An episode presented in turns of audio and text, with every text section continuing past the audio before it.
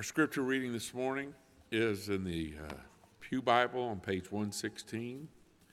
It's Leviticus 20, 7 and 8. Consecrate yourselves, therefore, and be holy, for I am the Lord your God. And you shall keep my statutes and perform them. I am the Lord who sanctifies you.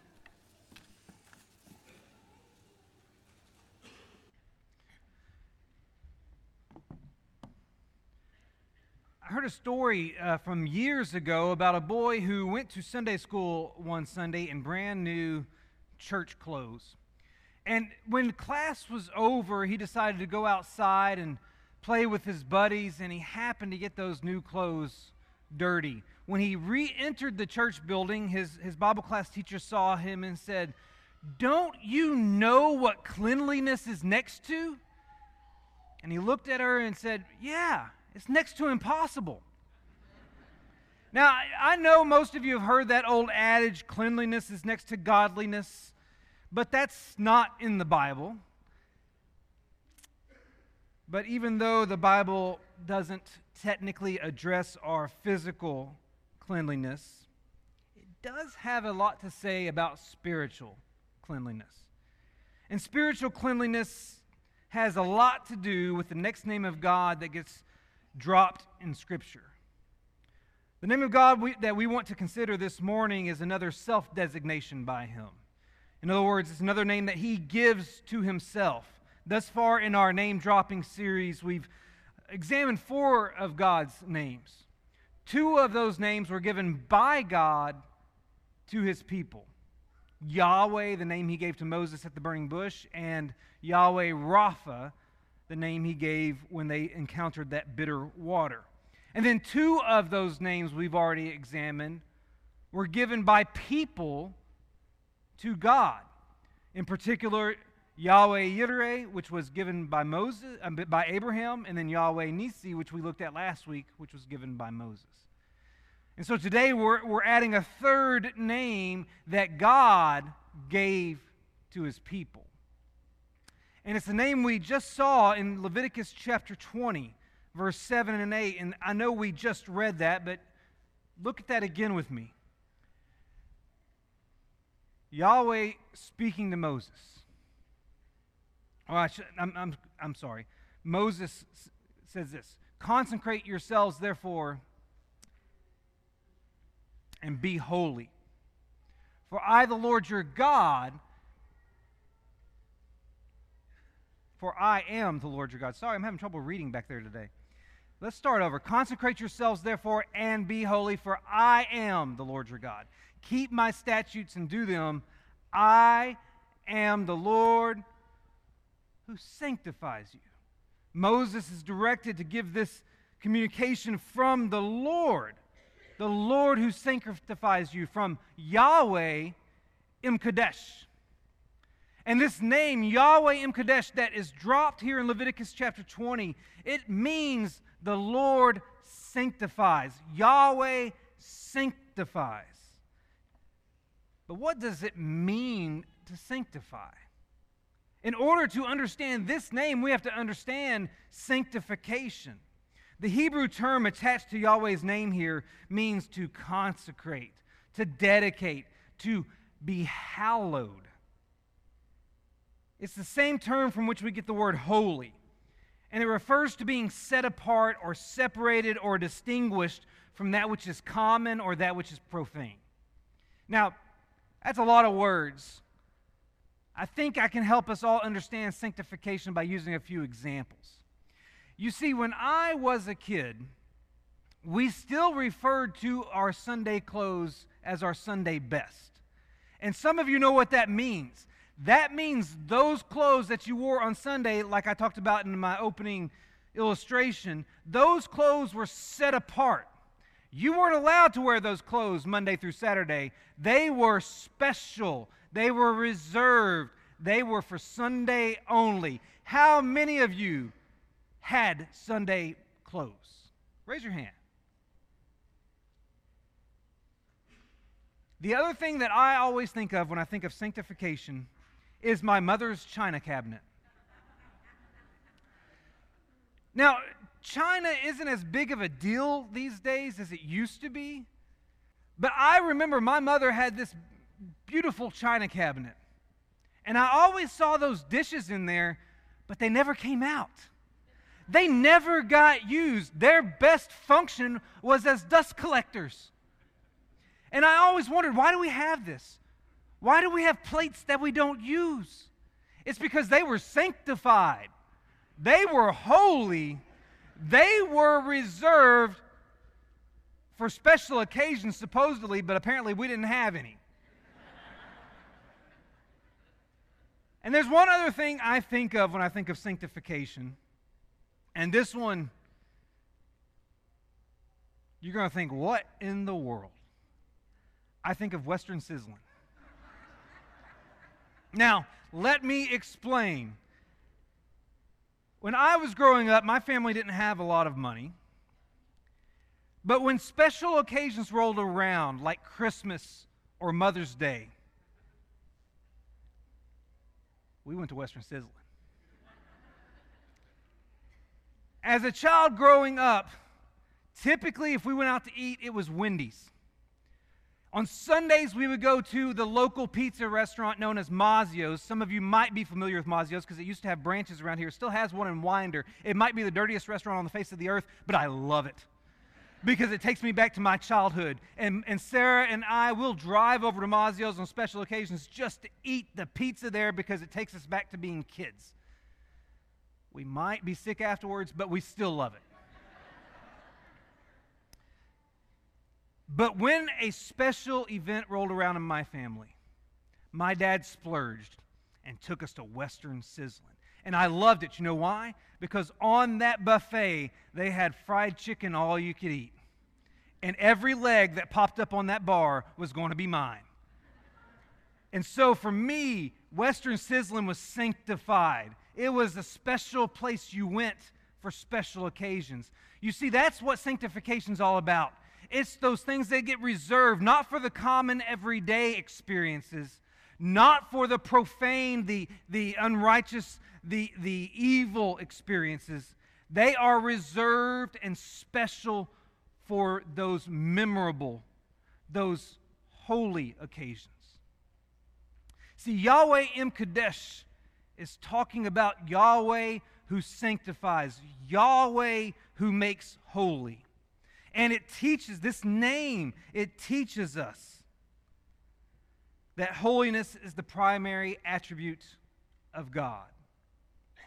When we think of God's defining attributes or God's defining characteristics, typically we think of love because 1 John chapter 4 and verse 8 says God is love. And if you don't automatically think about love, maybe you think about God's goodness because Jesus declared in Mark chapter 10 and verse 18 that no one is good except the Father or except God alone. Some might even consider grace to be his defining or primary attribute because in 1 Peter chapter 5 and verse 10 he is referred to as the God of all grace. But I want you to notice which of his attributes receives the most attention in heaven. See, as far as I know, there are only two times in the Bible, only, only two times that I know of, in which we get a vision that depicts God's throne room. I'm not just talking about pref- passing references to the fact that he has a throne or that, that he reigns from a throne. I'm talking about full fledged depictions of that environment. One of those occurs in Isaiah chapter 6, where Isaiah received a vision in which he saw the Lord sitting upon a throne, high and lifted up with seraphim standing above him. And those seraphim were calling out in verse 3 of Isaiah 6 Holy, holy, holy is the Lord of hosts. The whole earth is full of his glory. That's one vision we have of the throne room of God. And those creatures present, those seraphim, are declaring, Holy, holy, holy, just like we sang a moment ago. The other throne room depiction comes in Revelation chapter 4 where John receives a vision. And John sees a throne in heaven with one seated on the throne, but this time instead of seraphim, there are four living creatures surrounding that throne. And those four living creatures never cease to say, Holy, holy, holy is the Lord God Almighty who was and is and is to come. The two occasions where we get these visions related to the throne room of God, whether they are to be understood literally or figuratively, is not the subject matter. But we have these two occasions, Isaiah 6, Revelation 4, where we get this peek into the throne room of God. And the only thing those present can declare is holy, holy, holy. It's God's defining attribute. It's the attribute of God that receives the most attention in heaven His holiness. Whether we understand it or not,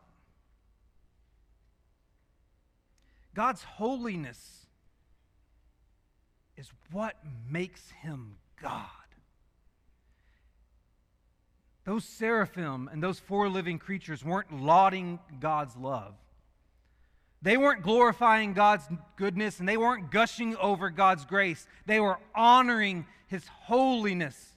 And I can only imagine that when you and I get to heaven, we're going to be saying, Holy, holy, holy because there's no other declaration worthy of God in the moment. You see, God's holiness must be celebrated because he is set apart from all other gods. Now, the font I'm using has that in all caps. But please understand that last word, gods, is a little g, God. And I want you to understand what I mean here. When you journey throughout the Bible time and time again, you're going to see references to the fact that God is one and only, that God is the only true God. For instance, Moses speaking to the Israelites in Deuteronomy chapter 4 and verse 35, he said, You. Um, you were shown these things, and if you look back a little bit, it's the signs and wonders that God had been doing with them through the Exodus. You were shown these things so that you might know that the Lord is God. Besides him, there is no other. Hannah, in that beautiful prayer of hers, recorded in the first or the second chapter of 1 Samuel, said this in verse 2 There is none holy like the Lord for there is none besides you. There is no rock like our God.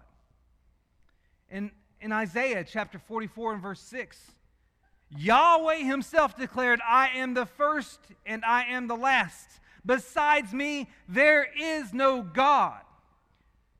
And the point being made by all of these passages and many more is that Yahweh is apart from everything else. That means his very essence is holiness because there is no one like him. He is special. He is reserved apart from everyone and everything else. Everything else is created, he is creator.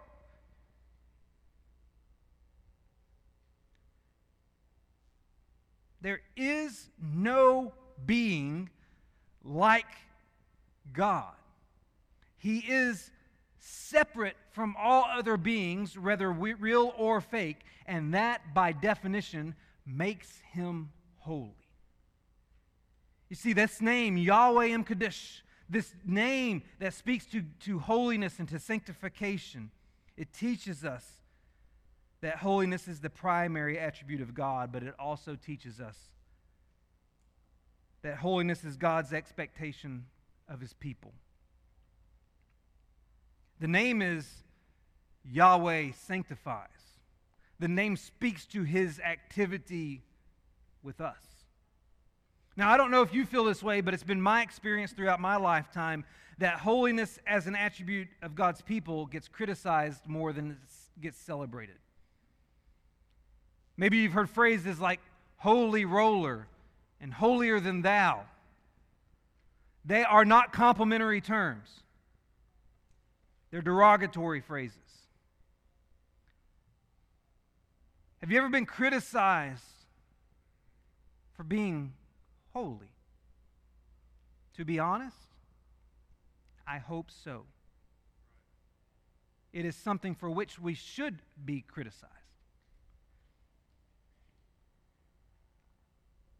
And while we might deflect any accusations of being holy out of a sense of humility, the truth is that Yahweh M'Kaddesh is always intended for his people to embrace and pursue a holy identity. Just one chapter before Moses received the Ten Commandments, and approximately three months after they departed from Rephidim, where Moses gave God the name Yahweh Nissi that we spoke about last week, the Israelites, they arrived at Mount Sinai. And when Moses ascended that mountain, the first thing Yahweh said to him, according to Exodus chapter 19, verses 2 through 6, was this Thus you shall say to the house of Jacob, and tell the people of Israel, You yourselves have seen what I did to the Egyptians, and how I bore you on eagle's wings and brought you to myself. Now, therefore, if you will indeed obey my voice and keep my covenant, you shall be my treasured possession among all peoples, for all the earth is mine, and you shall be to me a kingdom of priests and a what? A holy nation. These are the words that, I, that you shall speak to the people of Israel. In other words, the first thing Yahweh wanted the Israelites to understand is that in order to be his treasured possession, his kingdom of priests, and his holy nation, they had to obey his voice and keep his covenant and his covenant required them to be unique. His covenant required them to be holy. His covenant required them to be set apart. His covenant required them to be distinct. They were going to have to embrace a unique dietary system that would eliminate some popular foods. They were going to have to embrace a unique purification system that would place boundaries on their relationships with other people. They were going to have to embrace a unique physical sign of the covenant that would distinguish the males among them from all other nations. And they were going to have to embrace a unique calendar. In fact, it's the, the calendar requirement that brings us the context of the only other time that the name Yahweh M'Kaddesh is mentioned. In Exodus chapter 31 and verse 13. Yahweh instructed Moses to speak to the people of Israel and say, Above all, you shall keep my Sabbaths, for this is a sign between me and you throughout your generations, that you may know that I, the Lord, sanctify you, that I am Yahweh M'Kaddesh.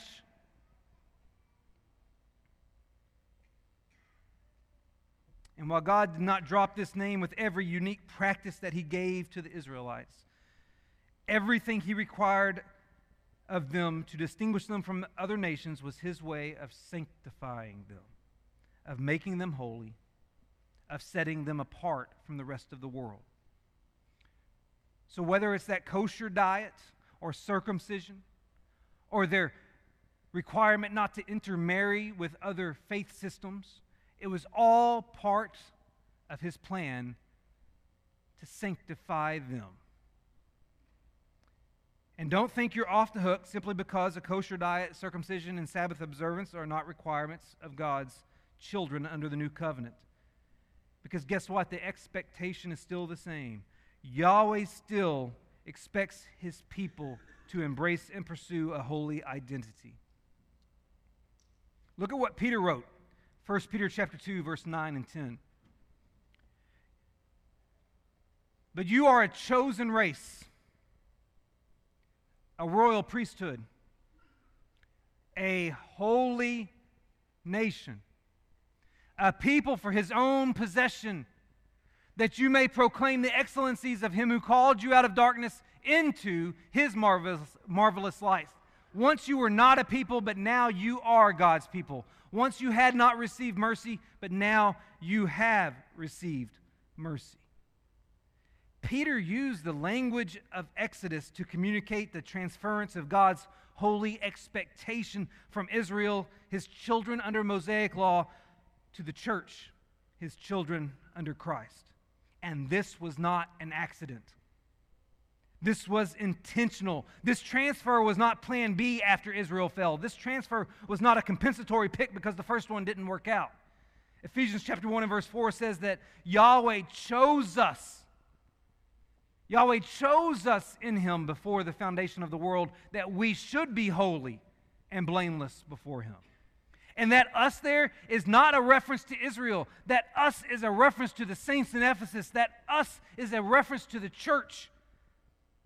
It has always been part of God's plan for those who are in Christ to be numbered among his treasured possession, his kingdom of priests, and his holy nation.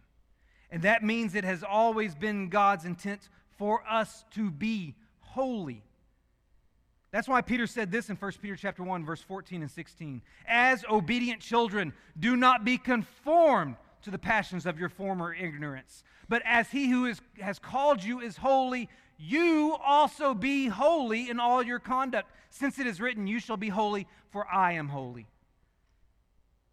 God expects his people to embody the same attributes that he possesses holiness.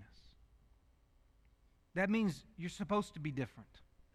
That means you're supposed to be strange. That means you're supposed to be set apart in the world. But there are two things you need to understand about this whole sanctification thing that Yahweh M'Kaddesh is about. First, you need to understand that sanctification is an ongoing process. Now, I don't want you to get, get confused here. I, I don't want you to think I'm misspeaking. There's only one way to be sanctified, and that's through the blood of Jesus. Hebrews chapter 10 and verse 10 says, We have been sanctified through the offering of the body of Jesus Christ once for all. So Christ's sacrifice not only provides for your justification and your redemption, but it also initiates your sanctification. Here's the catch. Even though Christ's one time for all mankind sacrifice starts your sanctification, that's not where your sanctification ends.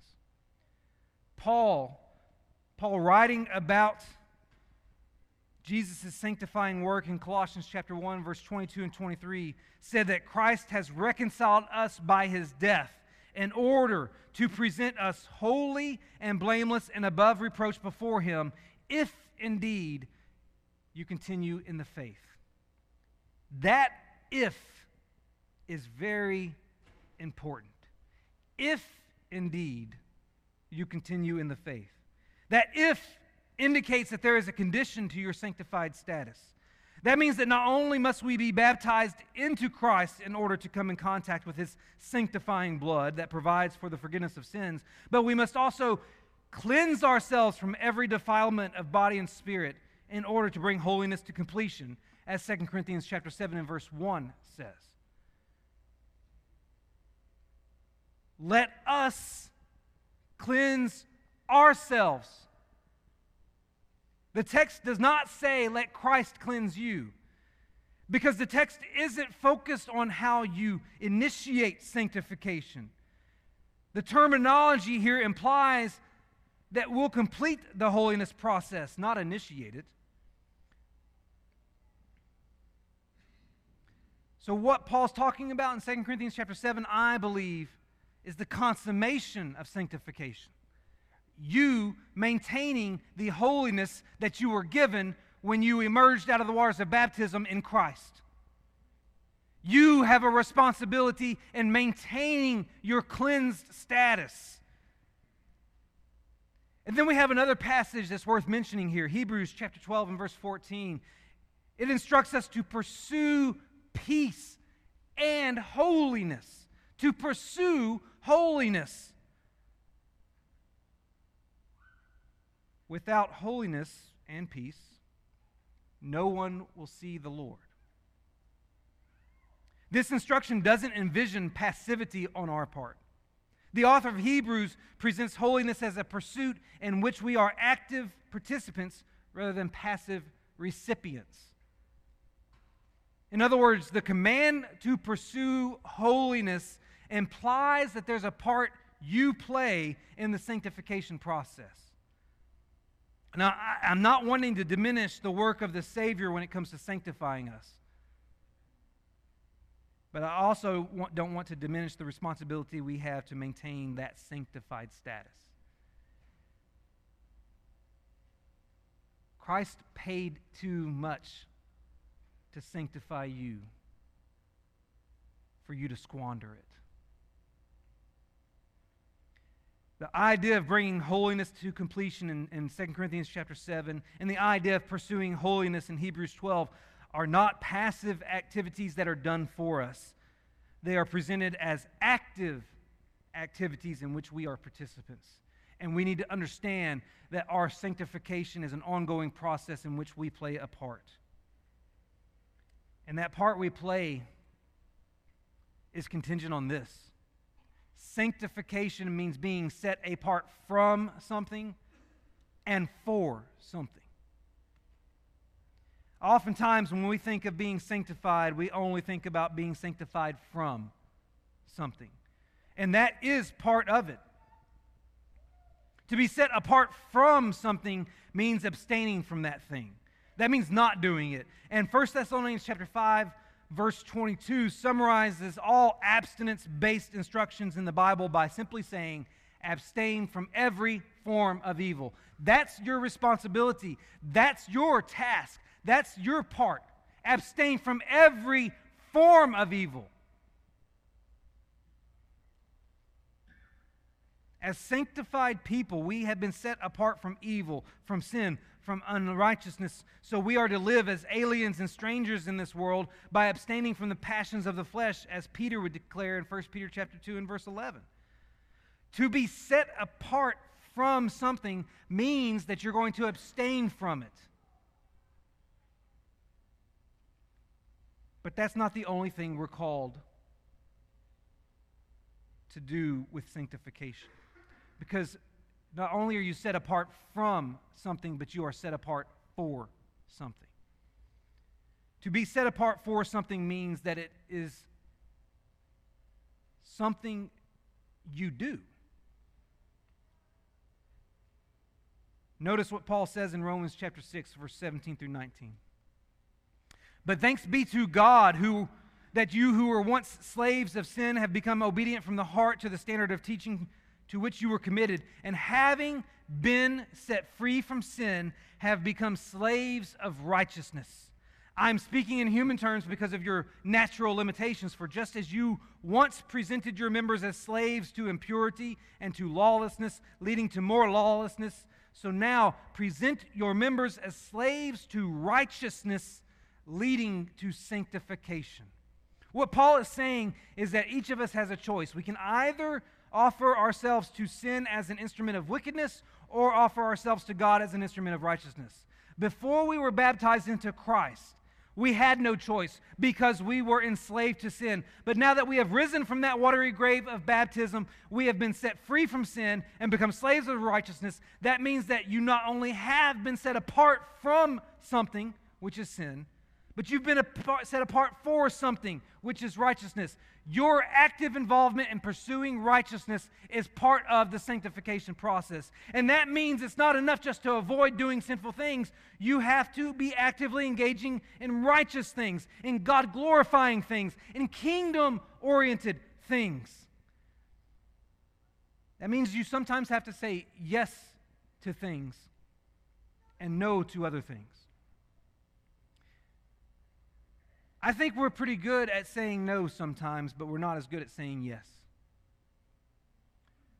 If I'm going to be in pursuit of righteousness, if I'm going to be set apart for righteousness, I'm going to have to say yes to some things that maybe I haven't.